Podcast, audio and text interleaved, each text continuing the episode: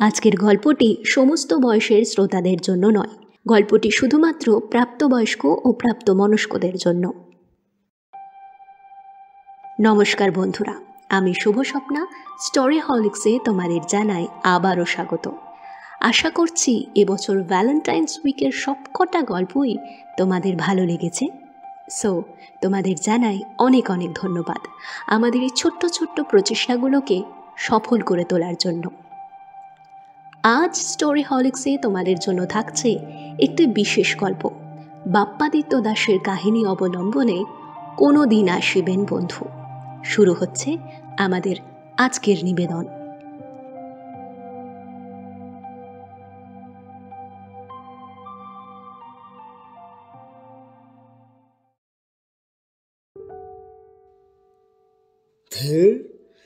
যেদিন তারা থাকে, সেদিনই দেরি হয়ে যায় আমার। আজও অফিস থেকে তাড়াতাড়ি বেরিয়ে তিনটে পাঁচে ট্রেনটা ধরবো ভেবেছিলাম। তা ওই হতচ্ছাড়া বড়বাবুর জন্য হলো না। বেরোনোর মুখে তাকে বেরোচ্ছ নাকি? তা বেশ খুব ভালো কথা।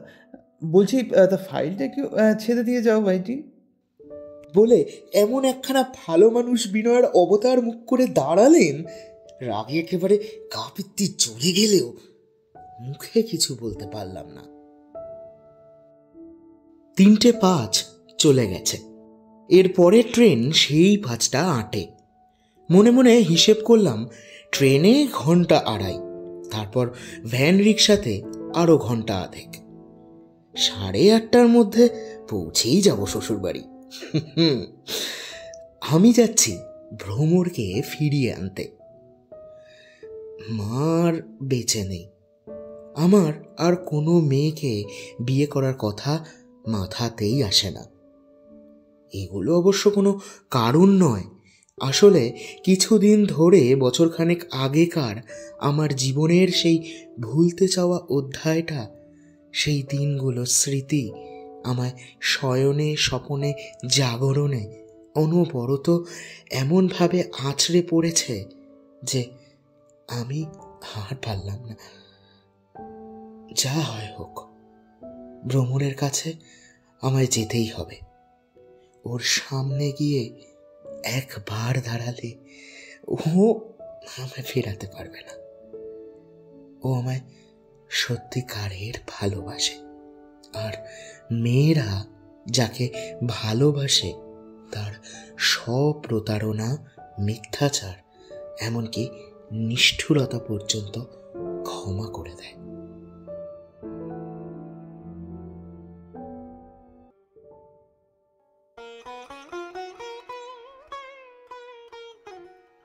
দেড়খানা ঘর। আর টানা বারান্দার দক্ষিণের কোণটা নিয়েছিল আমাদের মা ছেলের সংসার। বাড়িটা আমাদের বহু পুরনো। এখন শরিকের ডালপালা ছড়িয়ে যা হয়েছে, তাতে এত বড় বাড়িতেও কুলোয় না। উত্তর কলকাতার এককালের বনেদি পরিবার আমাদের। এখন অবশ্য ওই নামেই তালপুকুর। ঘটি ডোবে না। বাবাকে হারিয়েছি ছোটবেলাতেই মা একা হাতে বড় করেছেন আমায়। খুব কড়া শাসনে বড় হয়েছি। মা চেয়েছিলেন পূর্বপুরুষের উত্তম ব্যভিচার, বিলাস ব্যসন, ঠুঙ্কো আভিজাত্যের অভিশাপ কোনোভাবেই যেন আমায় ছুতে না পারে। লেখাপড়ায় বরাবরই ভালো ছিলাম। চাকরির পরীক্ষা দিতে দিতে তাই লাগিয়েও ফেললাম একটা। সরকারি দপ্তরে কেরানি। ভ্রমর আমার অফিসের এক সিনিয়র দাদার দুতোশালী। তখন অবশ্য সেরকমই জানতাম। সেই দাদার ভাইপোর এক জন্মদিনের অনুষ্ঠানে নিমন্ত্রিত ছিলাম আমরা কয়েকজন। দত্তদার বাড়ি নদিয়ায়। রোজ ঘণ্টা আড়াই ডেলি প্যাসেঞ্জারি করে অফিসে আসতেন, আবার ফিরতেন। ভ্রমরদের আদি বাড়ি ছিল বাংলাদেশে। বহু বছর আগে ওদের পরিবার চলে এসেছিল এপারে। তারপর একটা সময় ওর মা বাবা মারা যায়। ভ্রমর থাকতো একেবারে বর্ডারের কাছের একটা গ্রামে। আমাদের মতো সেও ওই দিন নিমন্ত্রণ রাখতে এসেছিল দিদির বাড়ি। ভ্রমরকে যখন প্রথম দেখেছিলাম, তখন ছিল সন্ধ্যাকাল। আকাশে ছিল এক অদ্ভুত আলো। নরম, পেলেব, মায়াবী। সেই আলোতে সবুজ গোলাপি ডুরে শাড়িতে ভ্রমরকে খুব অন্যরকম লেগেছিল আমার। হুম, একদম অন্যরকম। আমার দেখা অন্য সব মেয়েদের থেকে একদম আলাদা। ঝকঝকে মাজা তামার পাত্রের মতো গায়ের রং, মাঝারি উচ্চতা। সারা শরীর জুড়ে যেন বয়ে চলেছে পাহাড়ি ছোড়ার মতো এক বন্য আদিম মাদকতা। ছোট্ট, অথচ মিষ্টি পান পাতার মতো মুখ। চোখের মনি আদুরে বিড়ালের মতো কটা পিঠ ছাপানো কোকড়া কালো চুল। সামান্য টাপানাক পুরো পেঁয়াজ রাঙা ঠোঁট। আমার নিঃশ্বাস ক্রমে ক্রমে ঘন। আরও গরম হয়ে উঠছিল। হ্যাঁ একটা দুটো যে হার্টবিটও মিস হয়েছে, সেটা বলাই বাহুল্য। কারণ, ওর ঠোঁটের ওপর বাদিকে একটা ছোট্ট কালো তিল। সেদিনের ঘরোয়া অনুষ্ঠানে ভ্রমর একটা গান গেয়েছিল। থুইলাম রে মন পদ্ম পাতায়। আরে থুইলাম রে মন চলে আর অঞ্চলে ঢাকিলাম রে মন। তবু কেন জলে আরে থুইলাম রে মন পদ্ম পাতায়। আরে থুইলাম রে মন চলে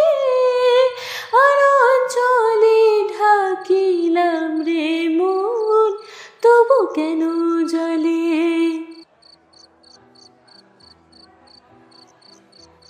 গানটা শোনার পর থেকেই আমার বুকটা কেমন যেন চিনচিন করে উঠেছিল। এমনিতেই অচেনা মেয়েদের সাথে কথা বলতে গেলেই আমি কেমন যেন একটা ক্যাবলা হয়ে যাই। কিন্তু এই মেয়ের সাথে দুটো কথা না বলতে পারলে আমি যেন একদম মরে যাব। এমনটাই মনে হচ্ছিল সেদিন। সবাই তখন হই হই করে কেক কাটা দেখছে। আর এইদিকে আমি ভ্রমরকে কোথাও দেখতে পাচ্ছিলাম না। তারপর এদিক সেদিক দেখে টুক করে ভিড় থেকে কেটে পড়ে আতি পাতি খুঁজছি। দেখি সে রান্নাঘরে কি সব ভাজাভুজি করছে। আমি ধীর পায়ে ওর পেছনে গিয়ে দাঁড়িয়েছি। আর ভাবছি কি দিয়ে কথা শুরু করা যায়। এদিকে গলা একেবারে শুকিয়ে কাঠ মাথা পুরো ফাঁকা। বলছি কটা বাজে একটু বলবেন? হ্যাঁ এটা একেবারে বোকার হত্য কাজ হবে। বুক পকেটে ওয়ান প্লাস ফোনটা মাথা উঁচিয়ে আছে আর হাতে স্মার্ট ওয়াচ তাহলে বলছি যে একটু জল পাওয়া যাবে? হ্যাঁ এইটা বেশ। ও জল দেবে হাতে হাতে ঠোকাঠুকি লাগবে। চাই কি কিছুটা জলও চলকে আমার শার্টেও পড়তে পারে। তারপর? ধুস। ড্রয়িং রুমের টেবিলেই অনেকগুলো ছোট ছোট জলের বোতল সাজিয়ে রাখা ছিল দেখেছি। না আমার দ্বারা হবে না এসব। কিছু কইবেন? আপনার কি কিছু চাই? হ্যাঁ? বলার জন্য তো এক আকাশ কথা আছে। আর চাই তো শুধু তোমায়। কিন্তু এ আমি কি শুনলাম? এ তো কাঠ বাঙাল আর আমি চোদ্দ পুরুষ ধরে ঘটি। তাও তাকিয়েছিলাম। আমিও, সেও। চোখে চোখে আমাদের কত কথা হলো। আমরা হাসলাম। অভিমান, রাগ, কান্না সব হলো। কেউ শুনতে পেল না। শুধু দুটো হৃদয়ের লাপটপ লাপটপ লাপটপ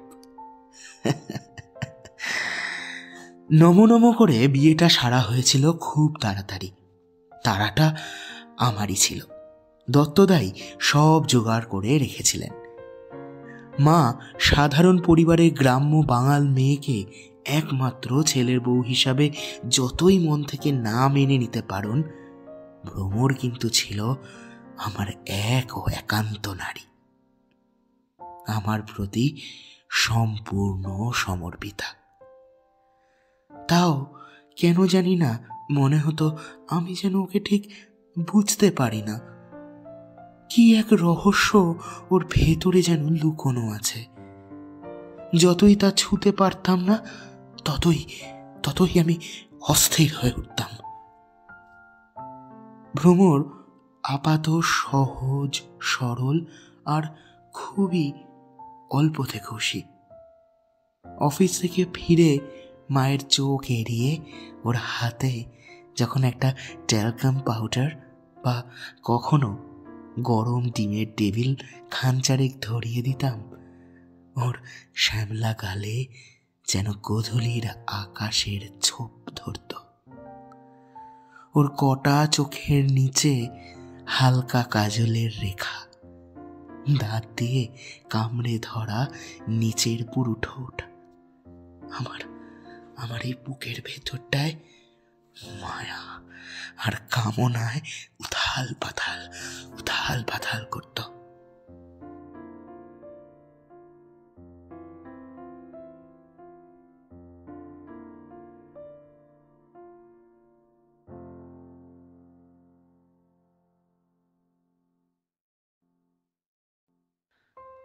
প্রথম গোলটা বেঁধেছিল রান্না বান্না নিয়ে।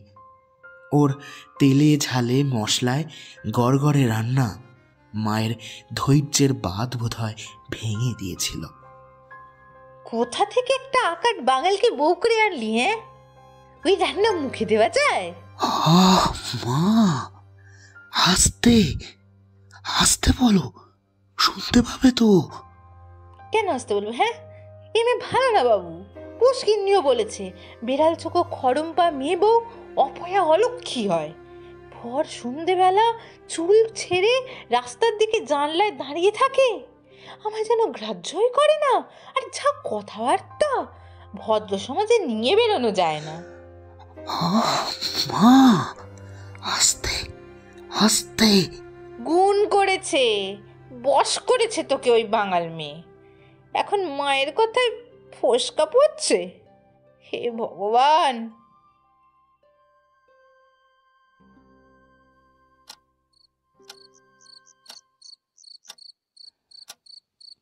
সেই রাতে আমাদের পুরনো বাড়ির পুরনো ঘরের পুরনো পালঙ্কে আমার বুকের কাছে কুকড়ে শুয়ে ফিস ফিস করে ভ্রমর বলেছিল আপনি গো সব রান্নায় এত চিনি দেয় কেন? আমার অবশ্য তখন ওইসব শোনার ধৈর্য ছিল না। আপনার একদিন পদ্মার ইলিশ খাওয়াইতে খুব মন চায়। আমাদের পদ্মার ইলিশ তো আপনি খান নাই। খাইলে বচতেন। আমাদের পদ্মার ইলিশাতে সে কি স্বাদ। হুম সে খাই এখন।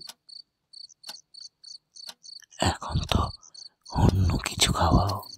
হুম। আপনার মা তো আমারে ঢুকতেই দিতে চায় না রান্নাঘরে। হকগুল সময় আজাইরা কথা কয়। আমার মা? এই কি ভ্রমর উনি তো তোমারও মা বলো। আচ্ছা বলো তো, তোমার মা কি কখনো তোমায় বকতেন না? হুম? আচ্ছা শোনো, এসব ছাড়ো। কাছে এসো তো দেখি হুম, কাছে এসো ভ্রমরকে কাছে টেনে নিলাম। ওর গলা যেন অনেক দূর থেকে ভেসে আসলো। কি কইরা কমুকন পদ্মা পারে ঘর ছিল আমগো পার ভাঙলো, ঘর ভাঙলো। মা বাপরে কখনো সোহেদেহি নাই। গায়ের মন্দিরের ঠাকুর বাবার কাছেই বড় হইছি। তারপর রায়ট লাগল ওখানে ঠাকুর বাবা গঞ্জের এক আপুর লগে বর্ডার পার কইরা এবারে পাঠাইয়া দিল। থাকতে লাগলাম ওনার সেনা এক পুরুত জ্যাঠার মন্দিরে। দত্ত দাদাবাবুর আউন জাউন ছিল হেথায়। উনার বউরের দিদি ডাইকতাম আমি। তার পুয়াতির সময় দাদা নিজের বাড়িতে লইয়া আইলেন আমারে। খুব ভালো মানুষ উনারা, জানেন? আমার বোনের মতো দেখতেন। তারপর আপনি এমন পাগলপাড়া হইলেন।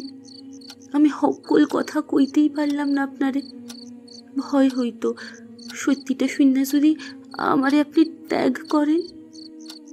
কোথায় আমার ভয়ঙ্কর রাগ হওয়ার কথা? এভাবে চিটেড হলাম ভেবে ফাটাফাটি করার কথা? এই অনাথ কাজের মেয়েটাকে ঘাড় ধরে বের করে দেবার কথা? তা নয়। আমি যেন পদ্মা পাড়ের মায়াবী গন্ধ পেলাম ওর সারা শরীরে। বর্ষালি পদ্মার উথাল পাথাল ঢেউয়ের মাথায় মোচার কোলার মতো ভাসতে ভাসতে জীবনে কখনো না দেখা পদ্মাতে আমি ডুব দিলাম। ও আরও অনেক কথা বলেছিল। আমি কিছুই শুনছিলাম না। ওর নরম ভরন্ত শরীরটাকে ছিঁড়ে খুঁড়ে খাচ্ছিলাম। ওর ভয়, কান্না ভেজা মনটাকে আমি ছুতে পারিনি। পারিনি আমি। পারিনি। কি কি করতেছেন? লাগতেছে তো।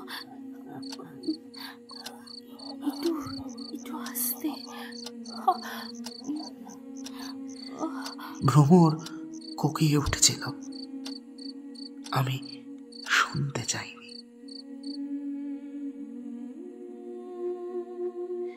কিন্তু পরদিন দিনের আলোয় আমি যেন নিজের কাছেই, নিজেই লজ্জায় মুখ দেখাতে পারছিলাম না।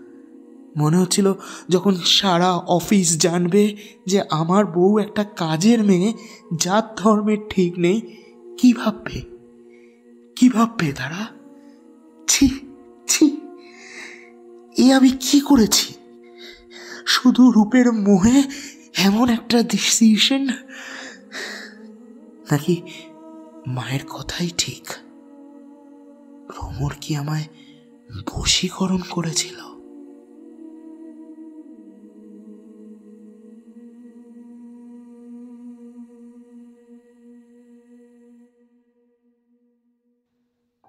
সেদিন ছিল দত্তদার ফেয়ারওয়েল সবাই হই হই করে জোগাড় যন্ত্র করছে। আমি এক কোনায় ওনাকে টেনে নিয়ে গিয়ে বললাম, আমার আমার এমন ক্ষতি কেন করলেন দাদা? আমি তোমাকে তখন অনেকবার বলতে চেয়েছিলাম। তুমি তো শুনতে চাওনি। মনে করে দেখো, যে কোনোভাবে যত তাড়াতাড়ি সম্ভব কে ওকে বিয়ে করতে চেয়েছিল, তা বলে একটা বেজাত খুজাত কাজের মেয়েকে আমার ঘাড়ে চাপালেন? জানেন আমার মা যদি জানতে পারে তাহলে কি হবে? আজ এতদিন বাদে তোমার এগুলো মনে এলো? ওর জাত ধর্ম নিয়ে তো আমি কোনোদিন ভাবিনি। আর ও কাজের মেয়ে নয় ভ্রমর আমার বোন পরিবারের একজন। আসলে তুমি কোনোদিন ওকে ভালোই বাসনি শুধু ওর শরীরের মোহে পড়েছিলে। চমকে উঠলাম আমি। সত্যি কি আমি কখনো ভ্রমরকে বুঝতে চেষ্টা করেছি? রোজ রাতে ওর শরীরের অমোঘ আকর্ষণের উথাল পাথাল ঢেউয়ে ভাসতে ভাসতে কখনই কি ওর মন বোঝার চেষ্টা করেছি আমি? আজ এতদিন বাদে তোমার এসব কথা কেন মনে আসছে? ওর শরীরটা পুরনো হয়ে আসছে বলে? এরকম জানলে তো আমি কখনো ভ্রমণকে তোমার হাতে তুলে দিতাম না। কাল থেকে আমি আর অফিসে আসব না। তাই আজ একটা কথা বলি তোমায়। ওকে একটু বোঝো। ভ্রমরকে কখনো কষ্ট দিও না, ও সত্যি তোমায় ভালোবাসে। ওর থেকে সুন্দরী মেয়ে তুমি হয়তো পাবে, কিন্তু তারা কেউ ওর মতো তোমাকে ভালোবাসতে পারবে না। এই কথাটা মনে রেখো।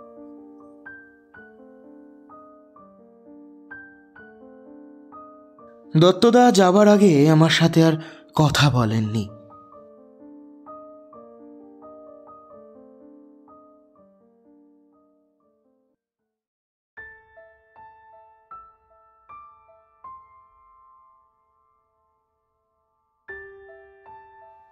আমি অবশ্য ঠিক করে নিয়েছিলাম কি করব, যদিও বুদ্ধিটা মা দিয়েছিল।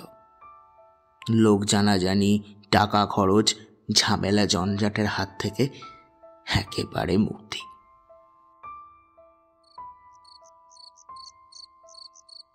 স্পষ্ট মনে আছে, সেই রাত ছিল পূর্ণিমার রাত। আমার পালঙ্কটা ভেসে যাচ্ছিল মোম জ্যোৎস্নায় নীল শাড়িতে এক মায়াবী পরীর মতো লাগছিল ভ্রমরকে। আমার মন ছেয়ে যাচ্ছিল অব্যক্ত এক ব্যথায়। চোখ জ্বালা করে আসছিল। গলার কাছটায় কেমন যেন একটা দলা আটকে ছিল আমি নির্ঘুম জ্বালা ধরা চোখে জ্যোৎস্না ধোয়া আকাশের দিকে তাকিয়েছিলাম। এমন সময় বুকের কাছে মুখ গুজে ভ্রমর বলেছিল, আমারে গ্রামে থুইয়া আহেন। ওখানে মন্দিরের কাজ ঠাউরের পূজা গোছানো, এইসব কাজ তো আগেও করছি। সেখানে আমার কোনো অসুবিধা হইব না। মা কইলেন, এই পুরান বাড়িখান ভাঙা হইব। বড় ফেলাট হইব নাকি? আমাকেও একখানা বড় ফেলাট দিবে প্রমোটার। খুব ভালো হইবে। মা একখান বড় ঘর পাইবে। এখন কত অসুবিধা হয় ওনার ছোটো ঘরখানায়। আমার না খুব লজ্জা করে রাতে ওনার সামনে দিয়া বড় ঘরে আপনারা লইয়া দৌড় দিতে। মাত্র কয়েকটাই তো মাস। ও আমি ঠিক কাটাইয়া দিমুখন মা আপনি কত কষ্ট কইরা ভাড়ার বাসায় একখান ঘরে থাকবেন আর আমি ওইটুকুনি পারুন না। আপনিও তো চিন্তা কইরেন না। সেদিন গভীর রাতে রমন ক্লান্ত আচ্ছন্ন শরীরে আবছা ঘুমে শুনেছিলাম ভ্রমর ভ্রমর গাইছে।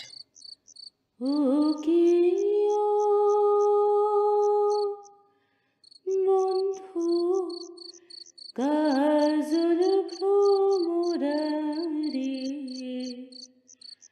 কোন দিন আসিবেন বন্ধু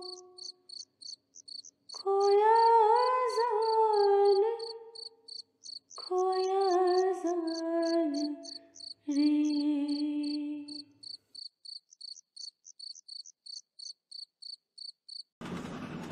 ট্রেনটা বেশ ফাঁকা জানলার ধারে জমিয়ে বসেছি। ইলিশ মাছ ভরা ব্যাগটা রেখেছি একদম পায়ের কাছে। স্টেশনে ঢোকার মুখেই কিনলাম মাছটা। তা প্রায় কেজি খানেক ওজন তো হবেই। ভ্রমরের হাতের পদ্মাপাড়ের ইলিশ রান্না খাব বলে কথা। বাইরে টিপ টিপ বৃষ্টি পড়ছে, সাথে ঠান্ডা হাওয়া। লাল টুকটুকে জমিতে সোনালি কলকে পার শাড়ি কপালে টক টকে সিঁদুর পরে ভ্রমর ডাক দিল। খাইতে আহেন চোখে মুখে জল দিয়ে এসে দেখি কাঁসার থালার মাঝখানে চুড়ো করে সাজানো ধোয়া ওঠা গরম ভাত। থালার এক পাশে গাঢ় সোনালি তেলের মাঝে একখানা ইলিশের দাগা। সঙ্গে কয়েক টুকরো ডিম ভাজা। কাঁসার বাটিতে ইলিশের মাথা দিয়ে কচুর শাকের ঘন্ট আর একটা বাটিতে সোনালি রাঙা থকথকে ভাপা সর্ষে বাটার মধ্যে লুকিয়ে আছে আরও এক টুকরো ইলিশ। শেষের বাটিটায় খান দুই বড় ইলিশের টুকরো। কাঁচা লঙ্কা, কালো জিরে আর ফালি করা বেগুনের পাতলা সবজি ঝোলে হাবুডুবু খাচ্ছে। সারাটা ঘর মম করছে ইলিশের গন্ধে। পদ্মার ইলিশ রাঁধছি। খাইয়া দেখেন না কেমন হয়েছে? ভ্রমরের কপালে বিন্দু বিন্দু ঘাম। নাকের ডগাটা সিঁদুরের গুঁড়ো পড়ে লাল হয়ে আছে। ওর ভরন্ত বুকের কাছের আঁচলটা এলো ওর ঠোঁটের উপরের তিলটা কি তীর তীর করে কাঁপছে। আর আমার আমার এই বুকটা ভরা বর্ষার পদ্মার মতো উথাল পাতাল উথাল পাতাল করতে লাগল। আমিও যে ওকে ভালোবাসি বড় ভালোবাসি। ও কাছে থাকতে বুঝিনি, কিন্তু কদিন ধরেই দিনরাত মিস করছি খুব ওকে। বুঝেছি। আমি যে ওকে বড় ভালোবাসি। একটা ঝাঁকুনি দিয়ে ট্রেনটা লাইনেই থেমে গেল। বোধহয় ঝড় বৃষ্টিতে সিগন্যাল পাচ্ছে না। গোটা কামরাটা একদম ফাঁকা। বাল্বের মরা হলুদ আলোয় ফাঁকা কামরাটা মনে হচ্ছে একটা লাশ কাটা ঘর। সার সার ফাঁকা সিটগুলো যেন সব দেহ রাখার ট্রে। আর দরজার কোণের ওই সিরিঙ্গি লোকটা যেন মর্গের একটা ডোব কোথায় যাবেন মহায়? কাটা খাল্লা তো? কাটাখালি তো ভ্রমরের গ্রামের নাম। দত্তদা এসেছিল ওকে নিয়ে যেতে তখনই জেনেছিলাম। কিন্তু আমি যে ওখানে যাব লোকটা জানলো কীভাবে? একটা কড়া উত্তর দিতে গিয়েও থামালাম নিজেকে। লোকটা স্থানীয় মনে হচ্ছে। ওকে কাজে লাগবে। কি মেঘের গর্জন, কি অনাচ্ছিষ্টি বৃষ্টি, যেন আকাশটা ফুটো হয়ে গেছিল। দিন মানে ঘোর আঁধার পাখ পাখালি, স্যাল কুকুর গরু, ছাগল, সব সারাদিন কি অলুক্ষণে কান্না কাটছিল তখনই বুঝেছিলাম, প্রলয় আসছে। শুনেছিলুম, কিন্তু দেখিনি কখনো। পথ, ঘাট, পুকুর, ডোবা ভেসে গেল। আকাশ থেকে শয়তান যেন নীল আগুনের বান মারল। মন্দিরের মন্দিরের চূড়াটা চলে উঠল দাউ দাউ করে। তারপর কাটা খালে খলবল করে বান এলো। ঘরদোর, গাছপালা, ক্ষেত কামার সব ভেসে গেল।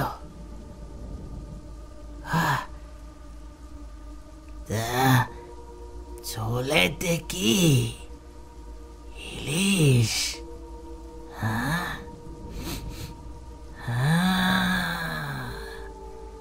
তা কেজি খানেকের বেশি তো হবে হ্যাঁ? ডিম আছে পেটে। খুব তেল বেরোবে। লোকটা খয়েরি জিভ দিয়ে চেটে নিল শুকনো দুটো ঠোঁট। বলছি এখান থেকে স্টেশনটা কত দূর একটু বলতে পারবেন? আশ্চর্য। লোকটা যেন আমার কথা শুনতেই পেল না। খিদে খিদে। সবার খিদে। কারোর পেটে আর কারোর নিচে।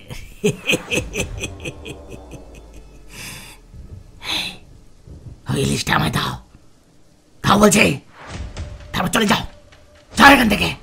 বাঁচতে চাইলে চলে যাও এখান থেকে। চলে যাও। শেষটায় চিৎকার করে উঠল লোকটা। আমি আমি কেমন যেন কেঁপে উঠলাম। দেখলাম লোকটার কোটরে ঢোকা চোখ দুটো থক থক করে চলছে মুখ দিয়ে লালা গড়িয়ে পড়ছে।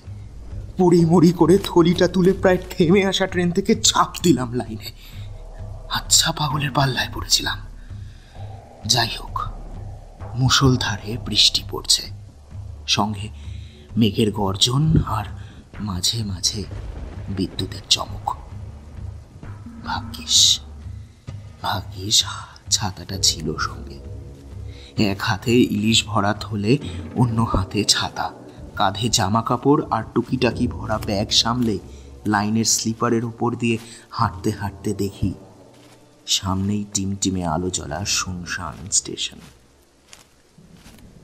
টিকিট ঘরে একটা ছেলে বসে ঝিমোচ্ছে। আর তেমন লোকজনই নেই। ও ভাই ও ভাই, শুনছো? বলছি, এখানে কোনো ভ্যান রিক্সা পাওয়া যাবে? ছেলেটা চোখ খুলল। কেমন যেন মোড়া মাছের মতন চোখ। একটা শির শিরে হাওয়া আমার আধ ভেজা শরীরটাকে কাঁপিয়ে দিল। ভ্যান তো আছে টানবার লোক নেই। মানে? সবাই ভেসে গেল। আর যে কটা বাঁচতে ওই মন্দিরের উঁচু দালানে ছুটেছিল বাজে ঝলসে গেল। বৃষ্টি তো কতই হয়। তা বলে এরকম বান? আর কি ভয়ঙ্কর বাজ পড়েছিল। আমি তো নাইট ডিউটি আসব বলে বেরিয়েছিলাম। দেখুন কি অবস্থা। ছেলেটা কাউন্টারের শিকের ফাঁক দিয়ে হাতটা বাড়িয়ে দিল। কোচকানো, ঝলসানো, কালো চামড়া ঝুঁকছে দগদগে লাল মাংস বেরিয়ে আছে এখানে ওখানে। আতঙ্কে আতঙ্কে দম বন্ধ হয়ে এলো আমার। চোখে অন্ধকার দেখলাম রীতিমতো। পিছতে পিছতে শুনলাম ছেলেটা বলছে ব্যাগে কি ইলিশ নাকি? কতদিন খাইনি? আমি দিক বিদিক জ্ঞান শূন্য হয়ে দৌড়তে লাগলাম। কি হচ্ছে? কি হচ্ছে এসব?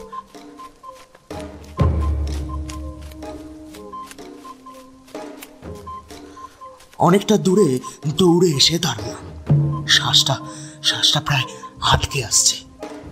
চারপাশ একদম নির্জন। ঘুটঘুটে অন্ধকারে সনসনে হাওয়া আর ঝনঝনে বৃষ্টির শব্দ।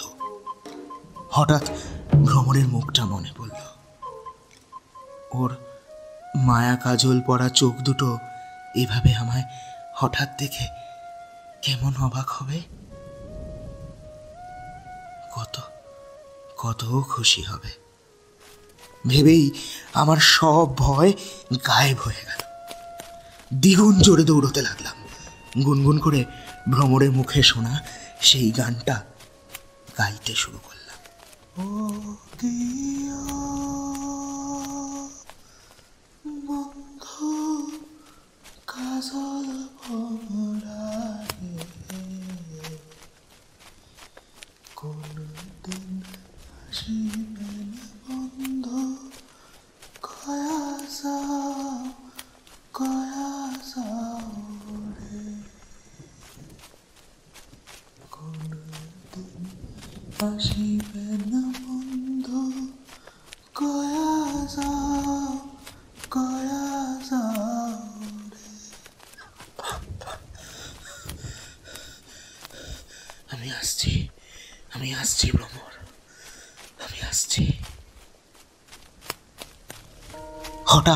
মনে হলো আমার পিছনে কারও পায়ের আওয়াজ। একটু থেমে পিছনে তাকিয়ে দেখি, কই? কেউ তো কোথাও নেই। আমারই মনের ভুল। আবার দৌড় শুরু করলাম। আবারও পায়ের আওয়াজ। এবার যেন একটু দ্রুত দাঁড়িয়ে পড়লাম আমি। না, কেউ তো কোথাও নেই। ভয়টা আবার আমার মনের মধ্যে কালো ধোয়ার মতো পাক খাচ্ছে। দৌড়ের গতি বাড়িয়ে দিলাম। বৃষ্টির আওয়াজ, সাই সাই বাতাস, মাঝে মাঝে মেঘেদের গুড়গুড় ডাক ছাপিয়ে পায়ের আওয়াজটা আমায় অনুসরণ করেই চলছে। এখন যেন মনে হচ্ছে একটা নয় অনেকগুলো পায়ের আওয়াজ। আর তার সঙ্গে একটা সমবেত হেস হেসানে। নারী, পুরুষ, অনেকগুলো গলা।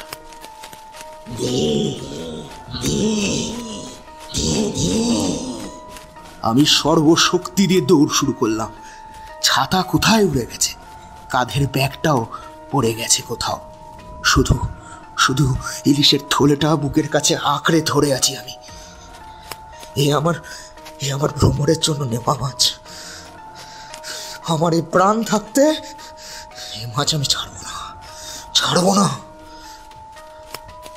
কতক্ষণ এভাবে দৌড়েছি হুঁশ নেই হার পারছিলাম না দৌড়তে। একটা ঝাঁকড়া গাছের নিচে দাঁড়ালাম। হঠাৎ চোখ ধাঁধিয়ে গেল বিদ্যুতের চমকে। সঙ্গে সঙ্গে প্রলয়ঙ্কর এক কান ফাটানো আওয়াজ। খুব কাছেই কোথাও যেন বাজ পড়ল। একটা ভয়ের শীতল স্রোত আমার মেরুদণ্ড দিয়ে বেয়ে নেমে গেল। তবে কি তবে কি আমার ভোমরার সাথে আর দেখা হবে না? দেখা হবে না ভ্রমণের সাথে? এভাবেই যাবে নাকি আমার প্রাণ আবার একটা বিদ্যুতের চমক দেখলাম আমি একটা থক থকে কাঁধা ভরা খালের ধারে এসে পড়েছি এটা পেরোলে তবেই সেই মন্দির যেখানে যেখানে ভ্রমর আছে আমায় অনুসরণ করা সেই পায়ের আওয়াজ আর প্রায় প্রায় আমার ঘাড়ের উপর এসে পড়েছে। পড়ি মরি করে খালটার ভেতরে নামতে গিয়ে ঘাড়ের কাছে ঘাড়ের কাছে একটা ছোঁয়া পেলাম। চমকে ঘুরে তাকাতেই নিজের চোখে বিশ্বাস হল না। ভ্রমর দাঁড়িয়ে আছে। সেই হলুদ গোলাপি ডুরে শাড়িটা পরা। ভ্রমর তারপর ইশারায় আমায় চুপ করতে বলল, আমি পাগলের মতো ওকে জড়িয়ে ধরতে গেলাম, কিন্তু নাগাল পেলাম না। দেখলাম ভ্রমর দু হাত ছড়িয়ে শক্ত হয়ে দাঁড়াল। ওর শরীরটা আমার চোখের সামনে বাড়ছে। একটা ঝোড়ো হাওয়া বুনো মোষের মতো ওর ওপর ঝাঁপিয়ে পড়ল বিভৎস চিৎকার করে। ও বুক চিতিয়ে সেই হিংস্র হাওয়াটাকে রীতিমতো আটকাতে লাগল। আহত সিংহীর মতো গর্জে উঠল। দিমুনা উনারে শুতে পারবি না তুরা। যা যা যা যা যা সইলে যা যা বলছি। এক ভয়ানক অভিঘাতে থর থর করে কেঁপে উঠল পায়ের তলার মাটি। তীক্ষ্ণ আর্তনাদ আর হিংস্র মরণপণ গর্জনে কানে যেন কেউ গরম সীসা ঢেলে দিল। জ্ঞান হারিয়ে ঢলে পড়ার আগে দেখলাম ভ্রমরের শরীরটা ভেজা তুলোর মতো। ছিঁড়ে ছিঁড়ে উড়ে যাচ্ছে গহীন বাদলে।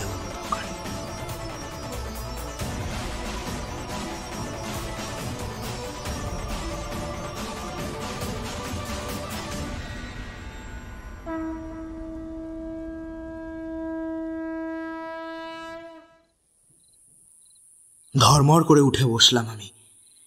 বৃষ্টি ধরে গেছে। দেখলাম প্ল্যাটফর্মের বেঞ্চে শুয়ে আছি আমি। মাথার কাছে সেই ট্রেনের লোকটাকে দেখে ছিটকে পালাতে গেলাম আবার। সে আমার হাতটা ধরে ফেলল। হ্যাঁ ভয় নেই বাবু, ওরা হেরে গেছে, চলে গেছে। আর একটু পরেই প্রথম ফিরতি ট্রেনটা আসবে ওটায় চেপে ফিরে যাও। আর কিচ্ছু হবে না। কে আপনি?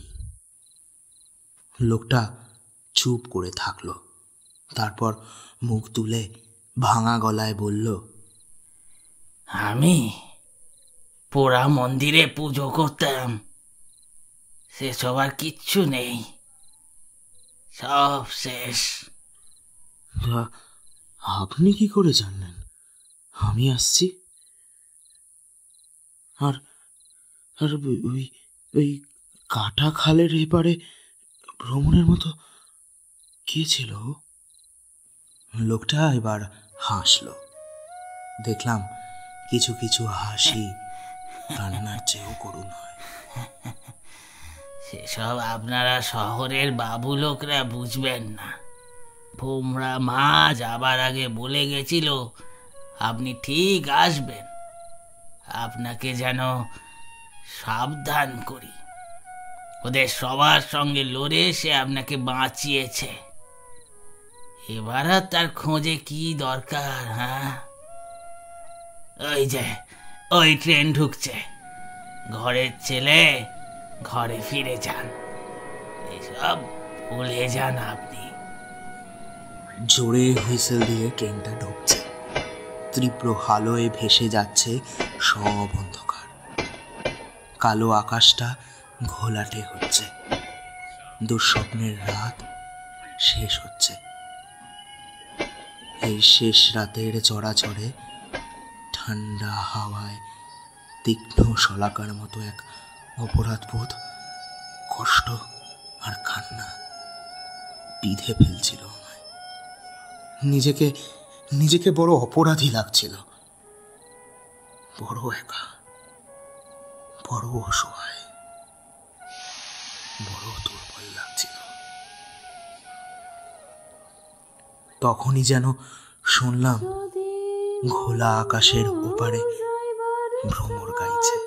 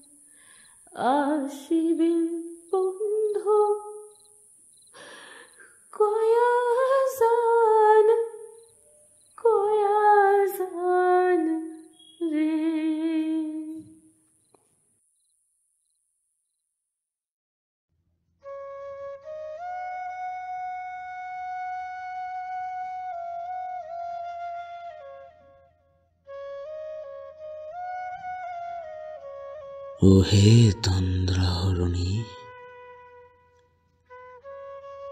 আমার এক চেলতে নিশান্তিকায় তুমি খেয়ে গা স্বপ্ন ছাড়িনি। ও হে শ্যামাঙ্গিনী, তুমি কি নিশিথিনী? তুমি কে গা সুরঙ্গনা তোমার আলতো ছোঁয়ায় প্রাণ ফিরে পায়। আমার যত অবাধ্য সুর, মনটা তবুও আনমনা ও হে তন্দ্রাহরণী আমার এক চিলতে নিশান্তিকায় তুমি কে গা? তুমি কে? স্বপ্ন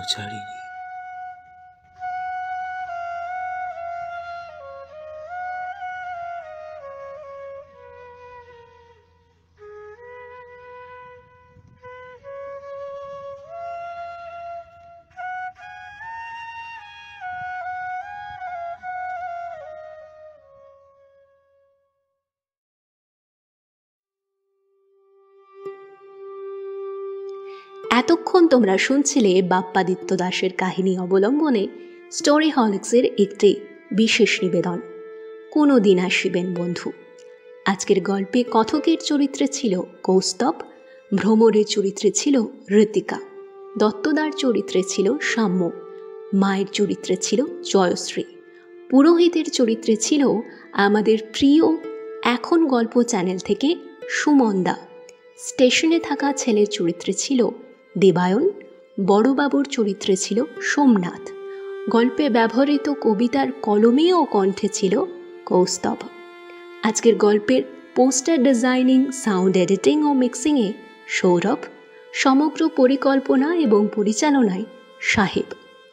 তাহলে বন্ধুরা, কেমন লাগল বলো আমাদের আজকের এই বিশেষ নিবেদন? অবশ্যই কমেন্ট করে জানাও। ভালো লাগলে ভিডিওটাকে লাইক করো এবং শেয়ার করো তোমার ভালোবাসার মানুষের সঙ্গে। আর হ্যাঁ আমাদের গলার স্বর যদি তোমার কাছে নতুন হয়ে থাকে, তাহলে সাবস্ক্রাইব করে বেল আইকনটা অন করে রেখো এবং অবশ্যই আমাদের সঙ্গে থেকো। যাই হোক, আজকের মতো আমরা এখানেই শেষ করছি। খুব শীঘ্রই ফিরে আসব আবারও একটা নতুন স্বাদের ভিন্ন গল্প নিয়ে। ততক্ষণের জন্য সকলে সুস্থ থাকো। ভালোবাসতে থাকো। আর শুনতে থাকো স্টোরি হলিক্স। শুভরাত্রি।